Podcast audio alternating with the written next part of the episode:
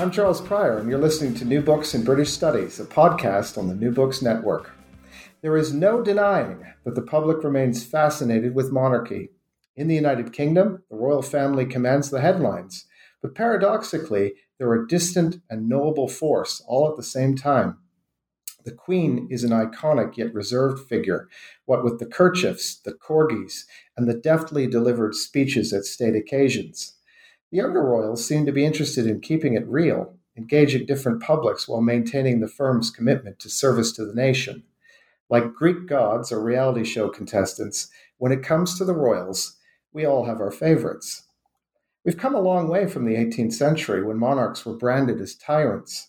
At least that's the impression we get if we read the great monarchical, anti monarchical voices of the Enlightenment. For Thomas Paine, monarchy and succession have laid the world in blood and ashes. But lately, historians have been taking a second look at the place of monarchy in the history of a global British Empire. Hannah Muller is assistant professor of history at Brandeis University. In Subjects and Sovereign Bonds of Belonging in the 18th Century British Empire, she shows that the relationship between subjects and sovereign was defined by complex and shared bonds. The book takes us around the British Empire from Quebec to Gibraltar to Calcutta and reveals the ways in which the status of subject bound the empire together. Hannah Muller joins me from Boston. Welcome to the podcast. Well, thanks so much for inviting me, Charles. So, the book um, is an object lesson in a whole series of serial contexts, and we'll get to that in a, in a bit. But broadly speaking, uh, what was it that led you to choose this as a topic for graduate study to transform it into a thesis? And then we have the finished product in front of us. What led you up to this topic? Well, you know, I actually started in the 19th century, at least the early 19th century. And in my first two years of graduate school, I was exploring, uh, in particular, a petition from the East Indians of Calcutta a petition that was submitted to the British Parliament in 1830. The East Indians of Calcutta, later referred to and sometimes referred to as Eurasians or Anglo Indians, depending on the context, were the children of British soldiers or British officers and uh, Indian women. And in 1830, they submitted this petition asking to be recognized and to have their rights as British subjects recognized and not to be classed and treated as natives of India. And of course, this was one of those questions submitted to Parliament that went into a select committee, and there was no resolution. And as I was trying to understand the terms and the shape of this debate, I found myself needing to ask questions about well, how is subject status defined? And what were the rights uh, that these individuals thought were their due? And in trying to find answers to that, I actually, I think as historians so often do, started moving back in time uh, looking for a lot of answers in some of the legal treatises, uh, not necessarily finding the ones I wanted, not finding answers about what were the so called rights fully associated with being a British subject. And I ultimately decided that the way to try to get at this question was to pick a moment in time, a moment where these questions were asked simultaneously in a number of different places in order to look at the range and the diversity of individuals and administrators grappling with this question and to try to answer it that way because it was clear to me that there was not a clear or a clear enough answer by just consulting some of the case law or the limited number of statutes that address this question. And so I moved backwards in time. I settled on the period after the Seven Years' War, but it really was that 1830 petition from the East Indians of Calcutta that launched this project. Fascinating. So you talk about the the book uh, is broadly pitched about the the bonds that tied people together, and when you when you move back, your your starting point uh, for the main chronology of the book is, as you say, the Seven Years' War. Uh, but in order to excavate uh, or recover some texture of the bonds that did tie English people to their sovereign, you have to go back uh, even further than that. Um, so I'm wondering if you can tell us a little bit about some of the points of orientation that people used to define what a subject was. Sure. And without being too specific, I think the, the foundational one for legal historians and for historians more generally really has always been the 1608 ruling in Calvin's case. Um, that is the case that is seen as foundational. It has been viewed as establishing a sort of territorially expansive understanding of subjecthood for the British Empire. Uh, and I very much go to that case and look at subsequent cases, but then I'm also thinking about what beyond these foundational cases would have been working to shape these legal understandings. I'm simultaneously then trying to interweave what I call a more popular tradition of declaring rights. So there are, of course, legal understandings, some of which are written down, some of which are incredibly important and written down multiple times. But then there is this very rich tradition of published declarations of what I would call published declarations of rights. And these are, I mean, one could begin with Magna Carta, the Petition of Right. One could even include the Agreement of 1649. But there are then charters of liberties drawn up in many of the colonies. There are then all kinds of pamphlets that address the freeborn subjects' inheritance. And what I'm trying to do is sort of think about these 17th and 18th century contexts that really do link a tradition of claiming and declaring rights to the bond with the monarch and to the centrality of this relationship of obedience and protection. So these texts are uh, scattered all over the place. And for those of us who are uh, specialists, say, in the political history of early modern Britain, we're used to talking in terms of Britain's ancient or unwritten constitution. But conscious that some of the people listening to us uh, will be uh, coming from a tradition where constitutions are written down. Mm-hmm. And if mm-hmm. you want to know the rights of the citizen, uh, all you need to do is look at the amendments to the Constitution, and, and they're there, even though obviously they're endlessly debatable. Um, how how did the unwritten Constitution function in this definition of the rights of subjects and the identity of subjects? Sure, and it's a wonderful question because eh, this this question of the unwritten constitution and uh, whether this is a problem, whether it provides opportunities, is such a rich one, and I view it very much in this context as providing incredible flexibility, incredible opportunity, in the sense that it was frustrating for me as a researcher to try to answer this question of, well, where are the rights of subjects actually codified? How can I get at them? only to realize that precisely because they're not all written down, that gives this incredible opportunity to subjects themselves to invent, to imagine, to assert, to redefine those rights depending on the context they're in. And I suppose this isn't in and of itself a totally new conclusion, though I think my emphasis on sort of the active participation of subjects is, is one of the things I'm most invested in. Uh, but it is something I, I don't think historians have necessarily given enough weight to the ways in which, in a traditional bond, in leveraging the relationship with a monarch, is the possibility for what individuals at the time are calling rights, liberties, and privileges, and is the possibility to make those claims, to actively make those claims within a traditional monarchical setting. Hmm. And the I think that this raises an interesting question too about about context because the unwritten constitution gives us a whole series of possible uh, lines of precedent on, on which we can draw. And as you say, uh, it's interpreted flexibility. I wonder, though, um, in terms of context, where your story begins, uh, 1763 is a particular juncture uh, in British history, uh, possibly unprecedented in the sense that uh, Britain finds itself um, in 1763 ruling over, or at least claiming, uh, rule over uh, an uh, extensive, globally extensive, culturally diverse lands and peoples. Um, can you take us through that transformation um, and what sort of empire uh, does Britain have as it emerges out the other end of the Seven Years' War? I realize that's a very big question. sure.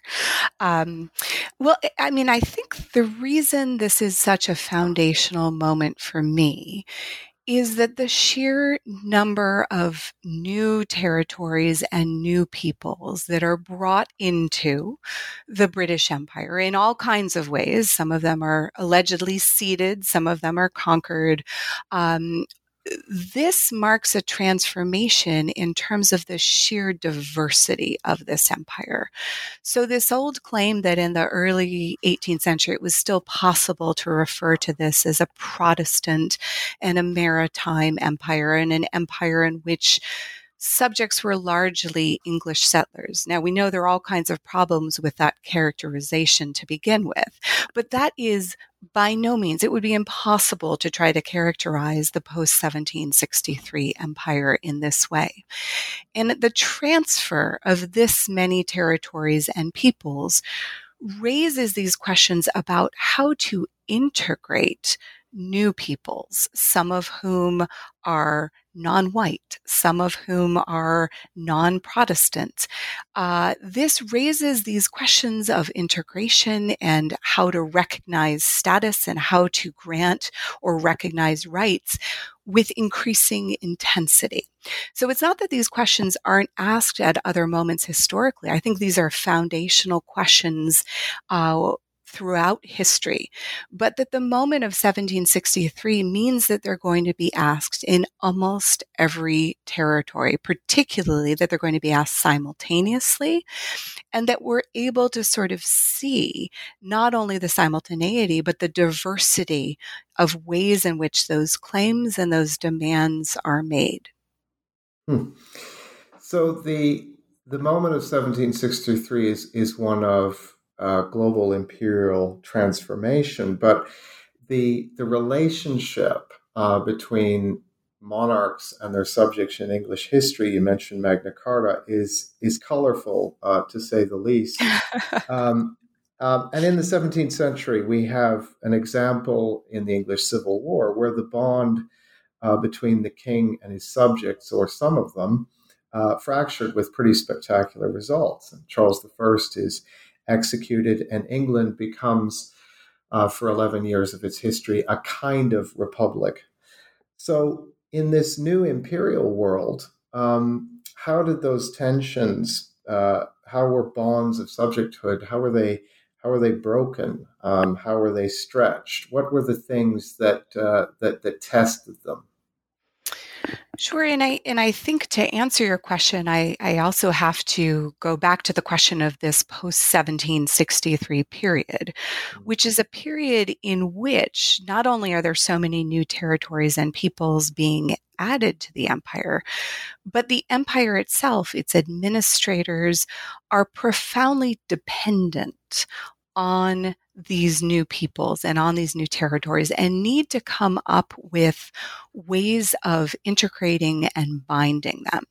So it's not that this the the relationship between monarch and subjects which is often tenuous suddenly ceases to be tenuous, but that leveraging it becomes a key way of imagining and of binding individuals.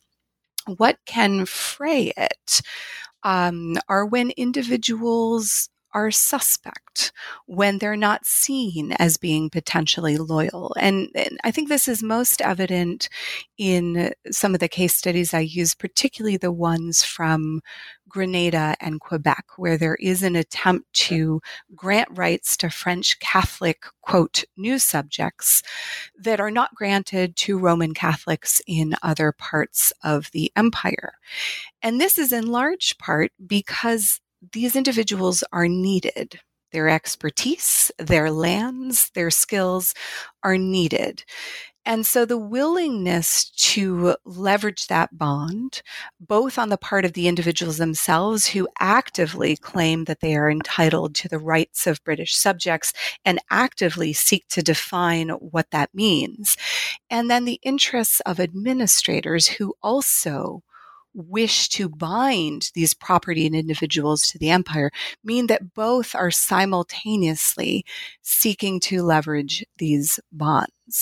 Uh, when that loyalty is then questioned, and, and, in Grenada, this happens in particular in 1779, where the French uh, invade and are going to occupy once again, and many of the French Catholic new subjects switch sides. Um, when the British then retake the island in the 1780s, there is a, a, retreat in terms of the willingness to recognize the subject status of these French Catholics and to grant many of the rights that had been granted in the 1760s and 1770s, because that allegiance, the potential loyalty to the monarch, has really been questioned. So these moments of loyalty being questioning, these moments when international war either looms or actually occurs, are the moments that I see the greatest potential for a fraying and a questioning and a, a curtailing of this potentially inclusive definition of subjecthood and granting of the rights of subjects. So is so is it fair to say then that one one thing driving this approach on the part of the imperial state, if we can call it that, is mm-hmm. is that the the sort of the the vagaries of, of, rule make it necessary to make a series of sort of pragmatic concessions, and they use the idea of subjecthood as as a way of of projecting rule uh, in in ways that they were sort in, in some ways militarily prohibited from doing because of the size and the distance. Is, is it a way of overcoming uh, the uh, or compensating for you might say the weakness of the imperial state is that fair to say I think that's a wonderful way to think about it. I think there's very much an aspect of utility, a question of what does local exigency mean administrators are willing to countenance. Uh, so that very much is playing into what is happening on the ground. One of the arguments I'm making in the book is that subjecthood as a concept really is working, or at least I argue it's working, uh, to bind the empire at what I would call both a symbolic, but then also a very functional level. And this is in response to this question of is it the vagaries of rule? Is it the needs of rule? So there's a symbolic way in which being able to claim that everyone in the empire is a subject, and the ways in which individuals who are subjects can lay claim to that simultaneously. This is creating a kind of performance of loyalty. The iteration of that loyalty is important in symbolically binding individuals to an empire. But there, I don't think subjecthood would have been so important had it only been symbolic. I think there are incredibly important ways in which it then functions and serves the needs of empire. Uh, and so the examples I was giving of Grenada and Quebec, where there is a reliance on the planters, on those who hold lands. In other areas, there's going to be a reliance on the Genoans who man some of the fishing boats and who provision Gibraltar. There are not enough other individuals in some of these territories, and the imperial state, to use that phrase, needs them. So the question then becomes this dialogue about what individuals believe their rights as subjects may be, and then what administrators are willing and able to recognize or grant as rights, as liberties, and as privileges. Excellent. So we've talked about uh, how light, uh, rights have been framed and the sources. I want to get to the the contexts, uh, which is really the the, the center uh, of the book. Uh, you you devote three chapters to a, a series of, of contexts where, where this can be seen to be operating. Um, I wonder if you can sort of take us through or around uh, your your I get almost a, a set of imperial horizons or peripheries mm-hmm. uh, and talk to us about uh, how does the idea of the subject function in the different contexts that you you place it in and where you're you're you're paying attention to to discourse about it Sure. No, thank you for that question. And I, I, suppose maybe what I should do is just explain what each of the chapters does and then focus on the three that are what I call the case study chapters. Sure. Uh, so the, the first chapter is uh, sort of attempt to come to terms with what I call the many legal understandings of subjecthood throughout the empire in a variety of different contexts. The second is the chapter we've briefly mentioned where I look at this more popular tradition of declaring rights, which very much shapes then what's happening in each of the case studies. The third chapter focuses on Minorca and Gibraltar and the ways in which the rights of subjects were defined there. The fourth on Grenada and Quebec and the ways in which the rights of subjects were defined there. And then, of course, the final one really focuses on Calcutta and the Supreme Court of Judicature there. So I think in each of these case studies, what I've tried to do, in, in part because there were so many case studies that I might have selected, there, there is, excuse me, uh, a wonderful wealth of options. What I tried to do with the selection was to put into conversation uh, what we might call sort of plantation or farming colonies with what we might call strategic outposts or military garrisons with what we might call colonies based more on trade, colonies administered uh, or a colony administered by the East India Company. And this was to put into conversation the British Atlantic, the British Mediterranean, the Brit- and British Asia. Um, and it was also to enable me to get at this array of differing local exigencies, which I believed were at the root of how subject status was being defined. I also, as part of this, wanted to make sure that the conversation about subject status wasn't just a conversation about loyalists versus patriots or about settlers versus indigenous populations, all of which are very important questions. But I wanted to move into an argument about how subject status was omnipresent, how it affected all kinds of individuals, and how even the status of continental Europeans in the British Empire was at stake with all of this. And so most of my case studies are focused on the status predominantly of French and Spanish Catholics who move into the British Empire after 1763. There are some exceptions to that based on the case studies. And they're designed to really look at what were the dominant concerns post 1763.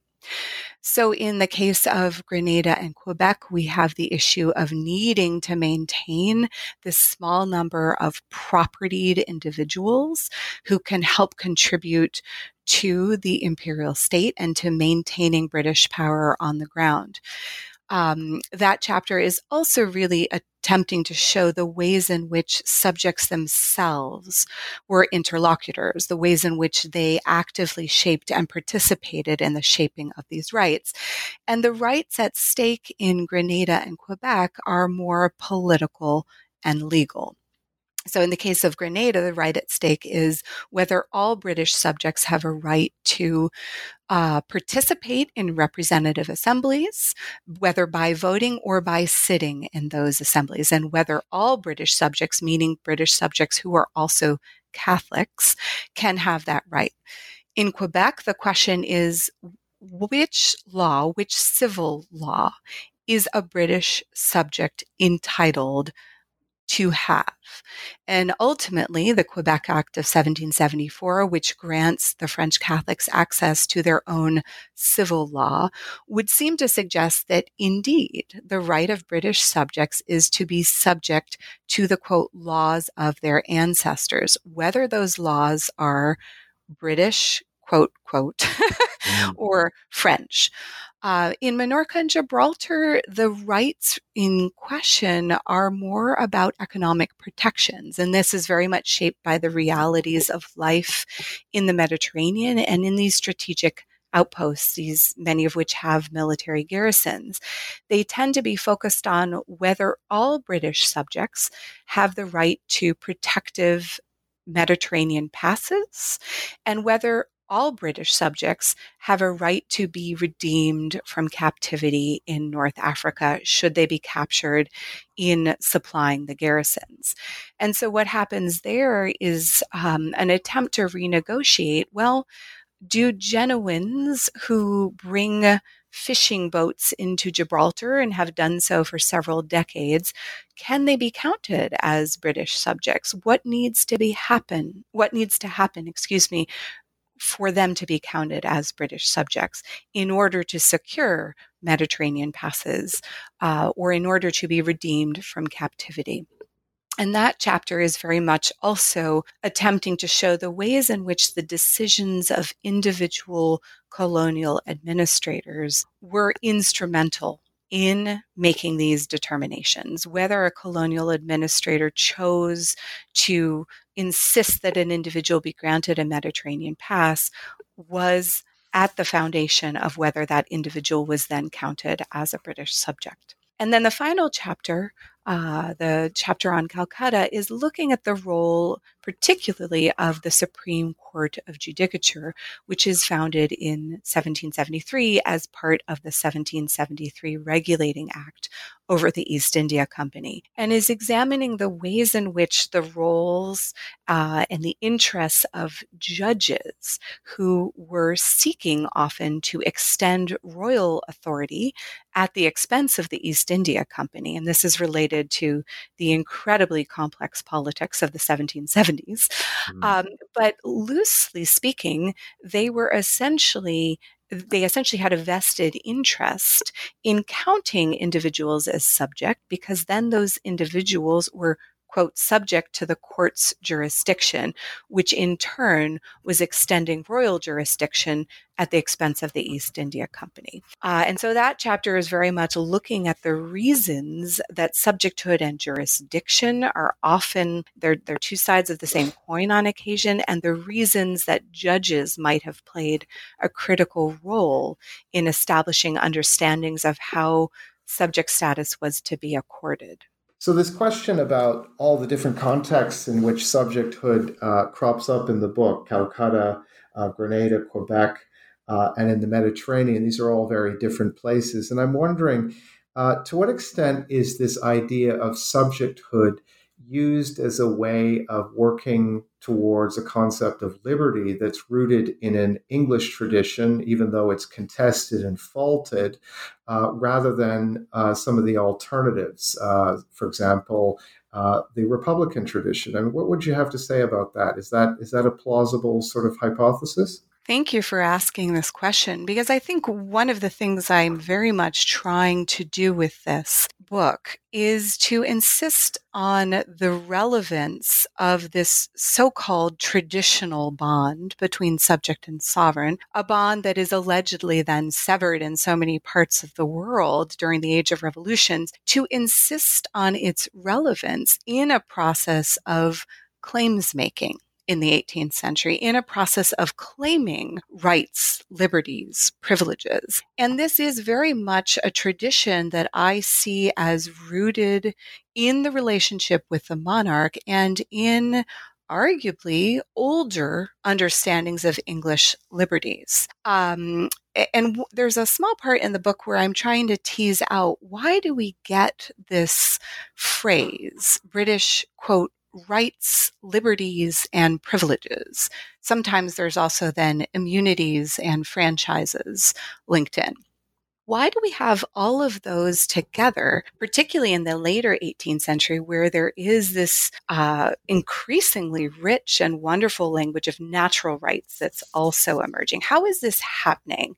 And how is it that British subjects are using a language of rights alongside this language of privilege, which we often associate as being a privilege granted by the monarch or granted by a corporation. And one of the things uh, I argue is happening is that British subjects are essentially using whatever they can to figure out how to get what they want. so, mm. if that is a language of rights, sometimes that's an old concept of rights, a concept of rights that's rooted in land, that's rooted in ownership, that's rooted in ancient inheritance.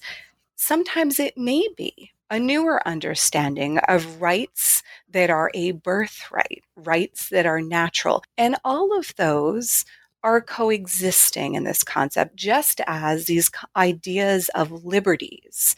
Are these more 17th century concepts of liberties? Are these late 18th century concepts of liberties? I think all of them are often at play, so that subjects are sometimes claiming they're owed rights, liberties, and privileges because they are loyal to the monarch. Sometimes they're claiming because it's they've shown loyal service. Uh, there's so many reasons they try to make these claims, and I think this phrase "rights, liberties, and privileges" reminds us that these discourses don't have to be either or that they become a shared language and that individuals are going to use them in the ways that serves them best.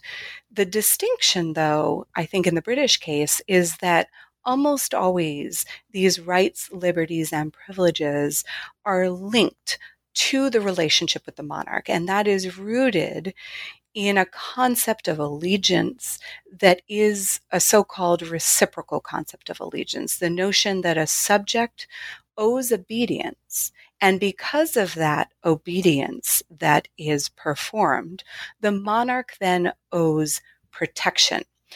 Protection, of course, can come in so many different forms. It can come as, quote, protection, but it can also come in the upholding of rights, liberties, and privileges. It can come in the form of the monarch being the guarantor of those rights, liberties, and privileges.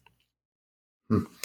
So the that leads us, I suppose, naturally uh, to the question of the dissolution of bonds, um, and the dissolution of bonds within empire. The, the, the most obvious case is uh, what takes place in 1776. But before we get to that, um, that the, the big revolution question, I'd like to sort of consider the, the other big question, which is about empire. And, and you mentioned that um, prior to, to 1763, the, the general scholarly consensus now is that the, at, the main attributes of the British Empire was that it was Protestant, it wasn't Spain, it wasn't France. It was maritime, it was an empire of the seas, it was commercial, it was an empire of commerce and trade, and above all, it was free. Um, how did the empire, how would you say the empire was presented um, in the latter half of the 18th century? Uh, as it's comprised of these diverse populations, uh, as it's characterized by flexible mm-hmm. uh, in- internal negotiation, um, how would you characterize it? What, is, what, has, what do you think has changed?